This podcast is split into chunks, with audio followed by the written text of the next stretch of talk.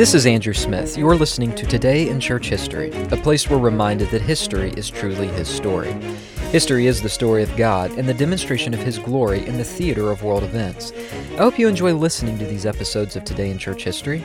Their purpose is to ignite a passion for God's truth, one historical event at a time. Today is Tuesday, April 23rd, 2019. But on this exact week, Easter week, and on this exact day, Tuesday, April 23, 1538, the town council of Geneva, made up of 200 members, voted to depose both William Farel and John Calvin, giving them three days to leave town under the threat of arrest. Now, what could incite such a move directed at one of the most influential reformers of the 16th century, namely John Calvin? Well, Calvin had joined William Farel in May of 1536 to reform the city of Geneva. They were formerly Roman Catholic and had turned Protestant. But they both were banished for refusing to serve the Lord's Supper on Easter Sunday, April 21st. The reasons for this can be traced back to events unfolding before either Farel or Calvin ever entered Geneva. Unfortunately, many have written their own opinions as to why Calvin was removed as minister. Many of these reasons are caricatures of Calvin as a person and as a minister. But did Calvin really have that bad of a temper? Was he just difficult to get along with? Was he really hopelessly stubborn? Was the town council actually justified in voting him out? A few weeks ago, we spoke on this podcast about the removal of Jonathan Edwards as the pastor in Northampton, Massachusetts. Now, there have been many faithful ministers removed from their post not because they were bad ministers or bad preachers, but because they counted the cost and took a stand for truth. They paid for it dearly in the end, and yet they should be considered heroes of the faith, not villains. Calvin's banishment from Geneva is an example of this. Now, what I'd like to do on this podcast of Today in Church History is spend a little longer than we normally do, because what I'd like to do is briefly outline 10 reasons which led to Calvin's forced departure from Geneva.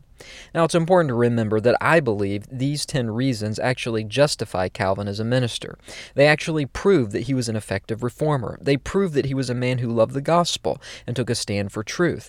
His stance for truth is what got him banished, not because he did anything sinful, not because he did anything wrong, not because he acted acted out of turn, but because the people of Geneva simply were not ready for the biblical reforms that he was instituting. It's also important to bear in mind that he eventually returned to Geneva, but we'll have to save that part of the story for another podcast altogether.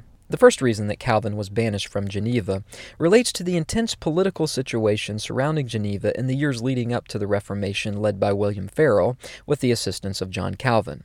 Geneva desired freedom both religiously and politically. Basically, they took advantage of the Protestant movement to free themselves from political and religious authorities. They wanted more than anything to be a self governing people. They had been under the thumb of the House of Savoy for far too long. They didn't care for the Prince Bishop who presided over Geneva, who belonged to the Roman Catholic Church, nor did they like submitting to the Duke of Savoy. Therefore, they made a political alliance with Bern and Freiburg, cities to their north. When the House of Savoy attacked Geneva, both Bern and Freiburg came to their defense, releasing them from the House of Savoy and their authority. However, following these events, their political alliance with Bern and Freiburg broke down, first because Freiburg broke away because they were committed to Roman Catholicism, and second because eventually Geneva felt that Bern was becoming more than a brother city. They began to view Bern as another attempt to control them, another city, another authority trying to tell them what to do. They wanted to call their own shots. Though Genevans appreciated Bern's model of Protestantism, they figured they could go about their own reforms by themselves without Bern's help. This is when they hired William Farel, a fiery preacher who came to Geneva and unleashed sermons denouncing popery, encouraging iconoclastic practices, removing baptismal fonts, and telling its citizens that the church festivals of the Roman Church didn't have to be observed. The crowds absolutely loved Farel, including a large contingency of the new government of Geneva composed of two councils, a large council and a small council. The large council housed 200 members, while the small council was made up of 25. The large council appointed most of the members of the small council so that the town was essentially ruled by a 200 plus member committee. The second reason that led to Calvin's banishment involves Calvin's own admittance of inexperience, youth, and natural shyness that made him desirous to be alone with his books and to study and write. Calvin was headed to Strasbourg when he originally fled his native France from Roman persecution. He had just written the Institutes of the Christian Religion, published when he was barely 27 years old in the year 1536. But he ended up in Geneva due to some roads being blocked because of King Francis's war. When Farel, who had been in Geneva only a few months, got wind that Calvin was in town, he pleaded with Calvin to stay and help with the Reformation. Calvin insisted that he was headed to Strasbourg, not being cut out for pastoral ministry or the limelight that a public figure of the Reformation would have. Famously, however, Farel said that God would curse his studies if he went to Strasbourg to write. Calvin viewed this threatening rebuke as if it came from God himself and decided to stay in Geneva. Now, Farel, as I said, was a fiery figure. He had a very strong personality, virtually the polar opposite of Calvin in many respects, personality wise. It was Calvin who was assisting Farel, not Farel assisting Calvin in Calvin's first stint in Geneva. Much of what transpired can be traced back to Farel's leadership more so than Calvin. Now, the third contributing factor to Calvin being banished from Geneva is simply the fact that the citizens of Geneva viewed him with great suspicion, almost from the very beginning. In fact, when Farel went to the town council to convince them to hire Calvin as his assistant to reform the city, they didn't seem overly impressed, even though Calvin had published the Institutes and was considered the best up and coming young Protestant theologian of the day. The minutes of the council's meeting in approving Calvin as Farel's assistant simply referred to him not as John Calvin, but as, and I quote, that Frenchman, end quote. Calvin was never embraced in Geneva fully, at least not until the end of his life. He was always viewed as a foreigner. Thus, he was working uphill from the beginning. He waited several months, in fact, laboring in both teaching and preaching and pastoral duties without even receiving a paycheck from the town council. Yet Calvin worked faithfully and quietly and humbly. The fourth contributing factor to Calvin's banishment from Geneva is that the town council was dependent upon Farel and Calvin to institute reforms in Geneva. If they were going to be the model of what a Reformation city could look like, then they needed structure and order. Farel had done a great job of stirring up the crowds before Calvin's arrival. He had convinced the town council to run off the Roman Catholic priests who were exiled and even took over the pulpit at St. Peter's. The town swore to uphold the gospel and the word of God according to Reformation teaching. This was before Calvin ever even entered the picture. Nevertheless, this newfound autonomy of Geneva, both religious freedom from the Roman Church and political freedom from the House of Savoy, bordered on chaos. The new government needed a religious order and structure to replace the Roman Catholic structure.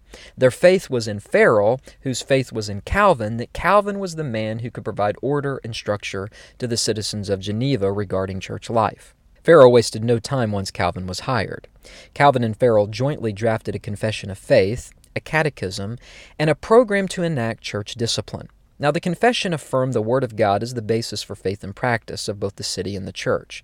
It affirmed that salvation was by grace alone, through faith alone, in Christ alone. It even segmented the duties of church and state so that each knew their role. Additionally, it included what marked other Christians. The content of the Catechism was essentially drawn from Calvin's Institutes. But the program suggested for church discipline was the major controversial point. Now remember, Genevans did not want anyone telling them how to live. Not the Pope, not a duke, not a bishop, not anybody. Nevertheless, the town council heartily agreed to the program of church discipline that began with admonishing those living in open sin and could potentially lead to excommunication from the church. Farel and Calvin suggested to the council that a committee made up of reputable people be appointed by the council. This committee of people, lay citizens, would work in conjunction with the ministers of Geneva in the various parishes to monitor the behavior of the citizens. The members, along with the pastors, would divide Geneva up into districts so the monitoring had definitive areas of responsibility. The town council not only voted to approve the confession and catechism, but also the program for church discipline. They even had a public appeal that censored certain activities deemed sinful so that the citizens knew in advance what to expect. This was necessary since Geneva was known for its reveling. It was known for its drunkenness, its open toleration of adultery, and even its state sponsored prostitution, which was led by a woman whose nickname was Queen of the Brothel. The council also had the confession and catechism printed and distributed, and even had both documents read publicly for several months from the various pulpits in Geneva. But it's important to observe that they left out any talk of excommunication.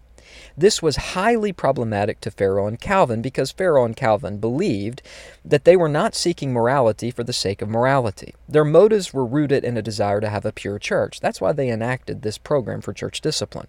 In other words, they believed the apostolic pattern for the New Testament church necessarily and fundamentally included church discipline. The whole Protestant movement centered upon what the gospel actually was, what the Bible said it was, and therefore what a Christian actually was and what a Christian looked like. It was a movement that identified true Christians from false ones. Farel and Calvin were simply teasing out the practical implications of the Reformation for the life of the church. The town council, however, was not comfortable with excommunication, and this is where the friction between the reformers of Geneva and the politicians composed of the town council began. Now, the fifth contributing factor to Calvin's banishment from Geneva has to do with Farel and Calvin being tasked with suggesting a liturgical order. They didn't ask for much to the town council, but following Farel's lead, they desired several primary elements in the liturgy. First of all, they wanted no observance of the church festivals of the Roman Church, including the observance of saints' days. Secondly, they wanted the singing of psalms in worship. Third, they wanted an emphasis on the catechizing of youth. Third, an abrogation of papal marriage laws concerning ministers. Fourth, the monthly observance of the Lord's Supper. And finally, and most importantly, the enforcement of excommunication, if necessary, to members of the church who were living in open, unrepentant sin. Now, once again, the town council tried to control the situation. They were open to the reformers' suggestions regarding the liturgy, but they wanted to make the final calls. They saw the Lord's Supper, for instance, as only necessary to be observed four times a year. Nor were they bothered by Rome's church calendar. They thought celebrating church festivals was okay. They just kept pushing back against Calvin and Farel. They would go along with them only so far before digging their heels in and wanting to hold authority over Calvin and Farel. The sixth contributing factor to Calvin being banished from Geneva was the real force behind the pressure that was put on the council from the authorities in Bern. Now, Bern was that city that Geneva had a political alliance with. Bern was the one that encouraged Geneva's independence, but it was also Bern that began meddling in the affairs of Geneva to such a degree that Geneva no longer wanted an alliance with Bern. Nevertheless, Bern was a Protestant city. And though Bern recognized Geneva's sovereignty once their alliance ended, they continued to meddle in Geneva's affairs. The Bernese Protestants were considered major leaders in that geographic region, and the Council of Geneva tended to defer to the leaders in Bern, especially when they disagreed with the suggestions of reform that were put forth by Calvin and Farel. This certainly contributed to the friction which eventually led to the banishment of Calvin from Geneva. There's an important seventh contributing factor to Calvin's banishment from Geneva. Farel and Calvin were willing participants with the Bernese brethren. In fact, they both took part in helping ministers in both Bern and Lausanne at reform efforts. But one of the ministers who they helped turned against them. He was a man by the name of Peter Caroli. This Protestant minister in Lausanne did not possess a reputation for integrity and even possessed a concubine. Later, Caroli pledged his loyalty to the Pope effectively becoming a turncoat. But Caroli fallaciously accused Farel and Calvin of being Arians. Now, Arians were heretics who believed in part that Jesus was distinct from the Father and therefore subordinate to him in his very essence. Farel and Calvin had no problem defending themselves and did so before the brethren at Lausanne. Nevertheless, many of those in Geneva who had pledged to obey the confession and recognize the catechism and go along with the church discipline program of accountability had only done so under pressure. Friction was beginning to grow between Farel and Calvin and the townspeople who felt that their liberties were being encroached upon. So they looked at this accusation of Farel and Calvin as being Arians and they used it to their advantage. This leads to an eighth contributing factor that led to Calvin's banishment from Geneva. Farel had initially quite successfully garnered the support of important families in Geneva, many of whom sat on the town council. However, an undercurrent of Genevan rebellion began to surface, which evolved into a political party. This party was called the Patriot Party. They were against the ministers, not necessarily the town council as a whole. Historically, they've been referred to as the anti clerical party because they so strongly opposed the reforms that the ministers were inciting and encouraging the town council to approve. This party effectively placed a wedge between the ministers, Farel and Calvin primarily, since they were the leaders, and the town council.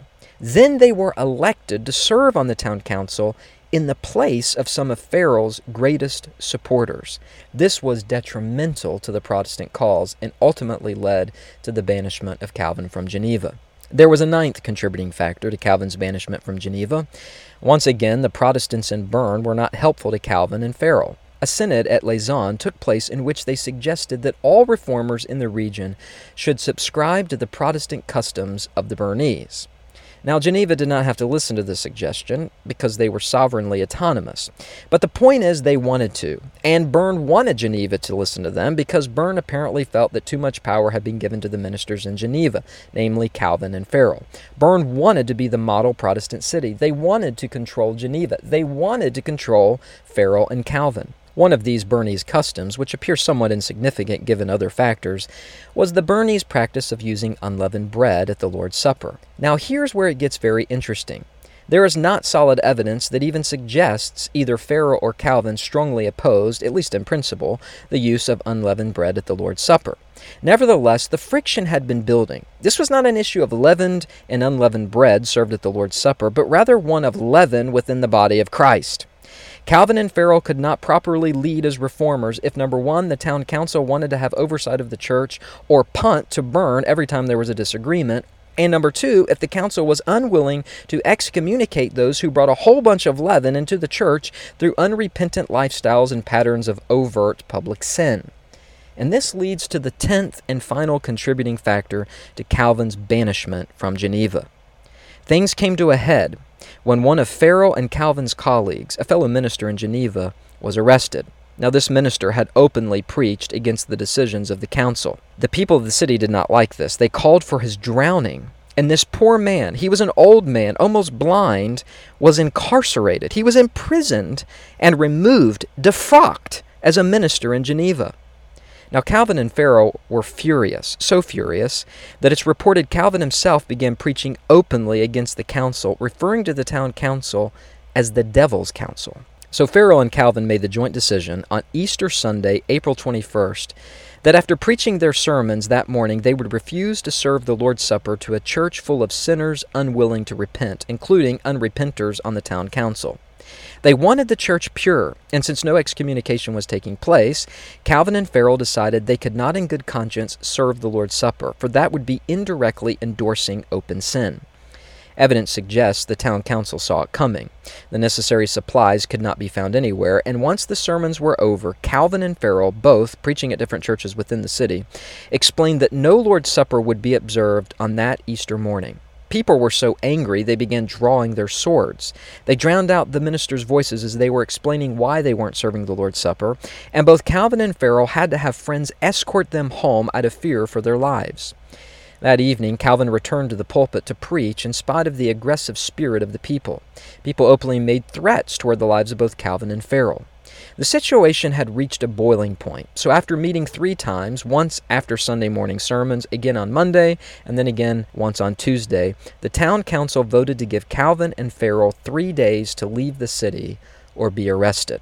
The Reformation, as it appears, was over, at least for the time being. Now, as I said, Calvin ended up going back to Geneva three years later. But this was a major setback to him personally as well as to the Reformation. Geneva was pressured to return to Roman Catholicism in the absence of Calvin, at which point Calvin came to the rescue before returning to Geneva to pastor again. Calvin lost one of his closest friends and traveling companions who left the Reformation efforts to become a bishop back in the Roman Catholic Church. Calvin and Farel were both almost swept away in a flood during a torrential rainstorm as they traveled on horseback to Basel after leaving Bern, where the Protestant brethren were of no encouragement or help. We'll save those details for another podcast. But it's important to note that a mediator, namely Heinrich Bullinger, was dispatched from Zurich upon meeting with Calvin and Farel.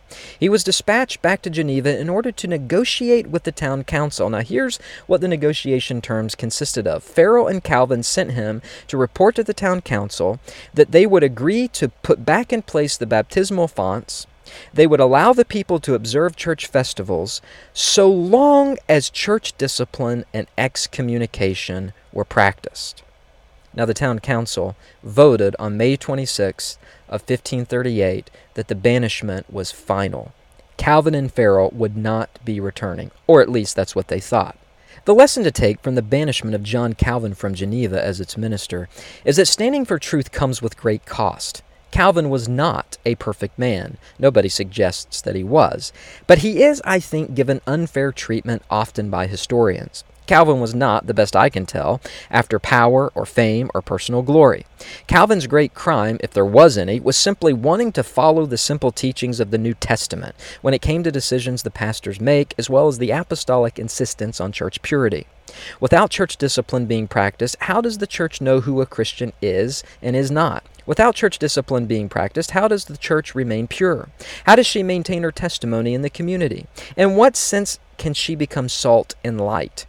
What sort of reproach does this bring on the church to allow and tolerate open, unrepentant sin? Calvin simply believed in the authority of the Bible. The Bible has laws, the Bible has standards, the Bible has commands and practices. Calvin believed also in the sufficiency of Scripture, which means he affirmed that the Bible provides enough information to structure the doctrine and practice of the church without the state interfering. Calvin is not the only one vilified for attempting to follow Scripture. You will be too, at least at some point, by somebody, perhaps even another professing Christian, if you are faithful to the Scriptures. The question is will you stay faithful to Scripture in that moment, no matter the cost? History is truly his story. It's the story of God and the demonstration of His glory in the theater of world events. I hope you've enjoyed listening to this episode of Today in Church History. Don't forget to check my website out, www.heartofflame.org, later in the week for a series of articles that elaborates on the events outlined in today's podcast. Also, feel free to follow me on Twitter or Facebook for updates on new articles and podcasts. Also, do me a favor and subscribe to this podcast via Apple iTunes simply by searching for Today in Church History. Also, feel free to leave a review if you have time, which helps with greater exposure of this podcast.